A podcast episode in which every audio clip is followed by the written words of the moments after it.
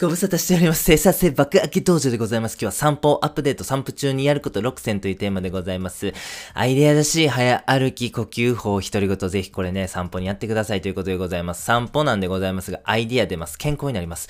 腸内環境が良くなるんです。肥満も防止できます。そして最高の娯楽でございます。ドーパミンとかセロトニンっていう脳内せ、えー、物質出ますんでね、もうめちゃめちゃ娯楽なんですよ。これは間違いないことでございますが、皆様散歩なさってますか？えー、散歩なさってる方であってもですね、ちょっと散歩に飽きてきたわ。そんなことね、おっしゃる方もいらっしゃるんじゃないでしょうか。確かにね、散歩って非常に単純な運動でございますんで、飽きてしまって仕方ないではございますが、これ散歩なんでございますが、アイディア次第でめちゃめちゃアップデートできるんですね。ということで今日は、えー、散歩をアップデートするアイディアを6つほどですね、えー、考えてみましたので、ぜひ皆様の生活の中に取り入れてくださいということでございます。1つ目、早歩きでございます。ぜひ、いつもの歩くスピードより1.5倍ぐらい速いスピード、これ意識して散歩してみててくださいね。効果としてはですね、息が上がるんですね。何を当たり前のこと言うとんねんということなんでございますが、これ息が上がるってめっちゃ大切なんですね。息が上がる運動をすることによって、ドーパミンとノルアドレナリンが出ます。これが同時に出ますとですね、学習効率がめちゃめちゃ上がるんです。つまり、脳としてのね、処理速度上がるんですね。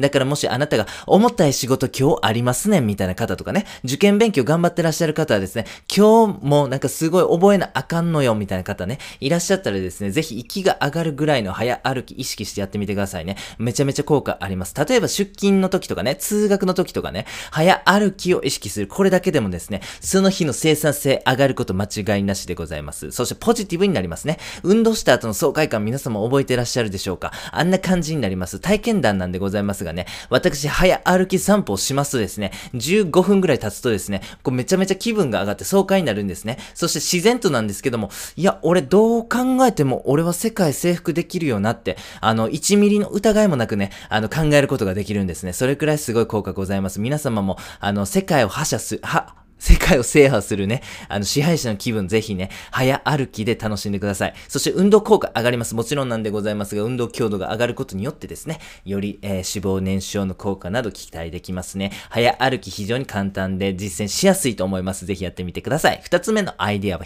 独り言でございますね。独り言愛好家でめちゃめちゃ多いんですね。アインシュタインとかスティーブ・ジョブスなんかが有名でございます。この散歩と独り言非常に相性がいいんですね。散歩をすることによって独り言の効果を上げてくれます。散歩によって全身の血流量が増加することによって脳の活動が活発化します。独り言がどんどんどんどん出てくるんですね。そして散歩の効果を上げることも、えー、できます。しんどいんですよね。散歩しながら独り言言うってなかなかしんどいんですよ。だからこそ運動強度が上がるということでございます。はい。独り言の効果なんでございますが、これ前向きなアイディアが出るっていうのが一番かなというふうに思います。はい。独り言をね、でね、なんかこう、アイディア考えなあかんみたいなことをこう、ブツブツ喋りながらね、ぜひ散歩してください。アイディアがバンバン出てですね、その出したアイディアに対してめちゃめちゃ肯定的になれるんですね。俺め天才的なアイディアもうバンバン出るやんって思うんですよ。俺天才やなと、心から思える、そんなね、素晴らしい気分になれる習慣、独り言散歩でございます。三つ目のアイデアは問題解決工場でございますね。やり方は簡単でございます。まず最初のステップは、課題とかね、あなたが抱えてる問題みたいなものを紙に書いてくださいね。ノートでもメモ帳でも付箋でも、スマホアプリでも OK でございます。例えば、今度のプレゼンどうしようみたいな感じでございますね。その紙を持って散歩に出るのがステップナンバー2。そして、その散歩中にカフェインを取るのがステップナンバー3ですね。そしてステップナンバー4は15分ぐらい歩いてください。で、15分ぐらい歩いてきたらですね、ちらっとさっき用意した紙をよ、えー、読んでほしいんですね。そして、ちらっと見たら、またその紙をポケットにしまって散歩を再開してくださいね。そして、1時間ぐらい歩いてください。あら不思議。そのプレゼンどうしましょうというアイディアに対する解決法がバンバン生まれているんでございますね。ぜひ、お試しあれ。お前ふざけんなと。んなアホなと。それで問題解決したら世話ないわ。なんでそんなしょうもない嘘をつくんだお前はと。お怒りの声が聞こえてまいりますが、これね、ぜひね、騙されたと思ってやってみてください。もうこれ以上はね、言えないんですよね。もう騙されたと思って一回やっていただくしかないんですね。しかしですね、これ非常に私自信持っております。きっとあなたがなさっても素晴らしいアイディアが出る、素晴らしい問題解決につながる、これもうね、確信しております。私、この方法をね、めちゃめちゃするんですが、未だかつでこの方法でアイディア出なかった経験がないんですね。もう非常に信頼しております。問題解決工場。これが、えー、3つ目のアイデアでございました。4番目のアイデアは体調回復に使ってほしいということでございます。はい、体調崩したら散歩に出る。これね、癖にしてくださいね。もちろんなんか、熱が40度出てますねんとかね、盲腸ですねんみたいなことであれば、えー、それはですね、すぐ病院に行ってほしいなと。軽度の状態ですね。例えばちょっと風邪ひきかけとかね、頭ちょっと痛くなる寸前とか、そんな感じでございますね。軽度の状態の時にね、ぜひ散歩に出てほしいなというふうに思っております。の友達の話をちょっと聞いてください。二人で歩いてましてね、えー、彼がですね、急に飛び出してきた車にはねられてしまったんですね。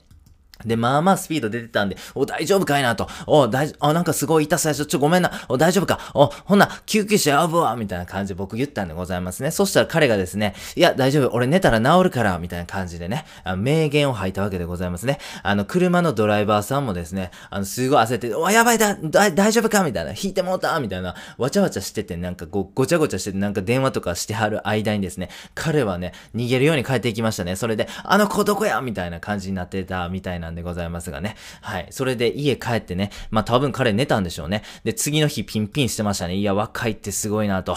今思い返してもすごいエピソードなんでございますけどもね。こう寝るっていうのはね、こう体調回復の、まあ、定番のアプローチですよね。ね、この寝るもいいんですけど、同時にですね、散歩に出る、これもですね、非常に効果あるなというふうに思っております。あ私の体験談で恐縮なんですが、私ちょっとね、あの、体質的に偏頭痛を持っております。あと、たまにですね、めっちゃ腹壊す時あるんですね。はい。そういう時はですね、あ、やばい、ちょっとこれ偏頭痛始まりそうやなと思った時にですね、散歩を出るようにしてますね。すると何事もなかったかのように普通の状態に戻る。そんなことがね、えー、もうずっと続いてますね。なので体調がちょっと悪くなった時もですね、ぜひぜひ散歩に出かけてください。はい。そして5番目のアイディア、強制シャットダウンに使おうということでございますね。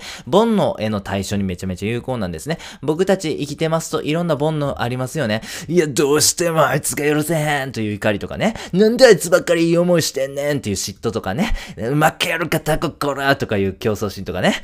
あと今日なんか頭から離れへんという性欲ね。私、禁欲してるんではございますが、えー、四半期に1回ぐらいですね、めっちゃ性欲に支配される時がありましてね、そういう時はな、大変やなっていう風にね、思うんでございますが、そんな時私はどうするかと申します散歩ですね。煩悩出ると、まず散歩を考えてしまいます。これはね、一心不乱に歩くのがね、ベストでございます。30分ぐらいかけて歩いてくださいね。するとですね、煩悩に苛まれていた自分がどこに行ったのかというぐらいにですね、ああ、俺は何に囚われていたんだと、爽やかな気持ちになります。この世界はこんなにも美しいじゃないか、心の底から思えるんですですね。ぜひ皆様もね、浮気したいとか人殴りたいとか上司に対してなんでしょうね、あの、SNS で悪口言いたいとか、まあ、いろんなね、あの、煩悩というか、悪しき感情を持たれてると思うんでございますが、そんな時にこそぜひね、散歩活用してください。最後6番目のアイディアは呼吸法でございます。やり方なんですが、めっちゃシンプルでございます。4歩歩く間に息を吸うということで、あ、息を吐くということでございますね。4歩かけて息を吐き切るみたいなイメージでございます。吐き切ったら、4歩歩く間に息を吸い切ってくださいね。えー、そしてですね、その息を吸い切ったら次の4歩間の間ですね。息を止めてください。息止める、息吐く、息吸う、息止める。これをですね、4歩歩く、その時間感覚で続ける。これだけでございます。これめっちゃ効果あるんですよ。体がスッキリします。気分が上がります。脳がスッキリします。本当にね、これはですね、もう歩くときはですね、ぜひね、あの、無意識で呼吸法をや、やりながら歩く。それくらいのね、あの、意識でやっていただけると非常にいいと思います。もうなんかね、あの、体が爽快ですし、なんか変なね、感情に支配されることとかもなくなるんですよね。ということで、散歩アップップデートするアイデア6選ご紹介させていただきました。自分で言うのもなんなんですけども、めちゃめちゃ実践しやすいかなというふうに思います。今日からぜひ実践してみてくださいね。散歩なんでございますが、私、最強の娯楽であり、健康法であり、生産性爆上げテクニックだというふうに思っております。ほんとね、あのー、もうなんでしょう、もう全然、あの、誇張なしにですね、散歩を趣味にできれば1億円稼いだ、1億円宝くじで当たった以上の価値がね、あるなというふうに考えております。いつかですね、この生産性爆上げ道場も終わると、まあ今日でこのチャンネルを閉じますみたいな日が来るとは思うんです。その時にですね、あの、自分にね、こんな質問を問いかけたいと思っております。例えば、なんか一郎さんにとって野球とはとかね、えー、なんかそんな質問でございますよね。いあのー、全問答みたいな。あなたにとって生産性爆上げ道場とはというね、えー、質問もしね、投げかけられたらとしたら、ちょっと考えてみた時にですね、私なんて回答するかなと思ったら、生産性爆上げ道場とは私にとって散歩の魅力を伝えるためのメディアでしたというふうに答えるというふうに思います。それくらい私にとって散歩めちゃくちゃ効果あることなんでございますね。そしてそれは皆様にとっても同じでございます。ぜひ皆様散歩を習慣化して素晴らしい人生歩んでまいりましょう。最後にやってみようのコーナーでございます。散歩アップデート、散歩中にやるべきこと6選ということでございました。アイディアだし、早歩き、呼吸法、独り言ぜひやってみてくださいね。散歩を味方にする、散歩を習慣化することによってお金いりません。健康も手に入ります。仕事もうまくいっちゃいますということで、ある意味チートでございますね。これはね、もう活用しない手はないということでございますね。散歩の価値お金に換算したらってちょっと考えた時があったんですね。まあ、例えばなんですけども、散歩できなくなるけど、〇〇円あげるみたいな話ありますよね、よくね。何でしょう、あの、ラーメン食べられへんようになるけど、あの、1億円あげるとかね。なんかそういうのはよくなんかありますよね。で、考えてみたんですよ。お前散歩一生できひんようになるけど、えー、1億円あげるわとかね。それでこう、金額バーって釣り上げて考えてみたんですけどね。多分ね、僕ね、1億円もらったとしても散歩選ぶかなっていうふうに思うんですよ。うん。結構ね、あの、これは、あの、普通に即答で、あ、散歩やねっていうふうにね、思うぐらいにね、すごいこう、効果があるというか、もう自分にとって大切な習慣やなというふうに思います。もうぜひ皆様も散歩ね、ほんと最高ですよ。あのー、ね、あのー、若さってすごい価値じゃないですか。でも、なんでしょう、若さはどんどんなくなっていきますよね。でも、なんでしょう、散歩ってね、全然そういう若さとは違ってですね、あの、なくなるものじゃないですね。もうこういう、そもうすごい常にね、価値をね、発揮してくれるような素晴らしい習慣。これはですね、人生にね、ほんとあると思うチートですよね。ぜひ皆様の散歩で素晴らしい人生歩んでまいりましょう。本日は以上上でございます。ありがとうございました。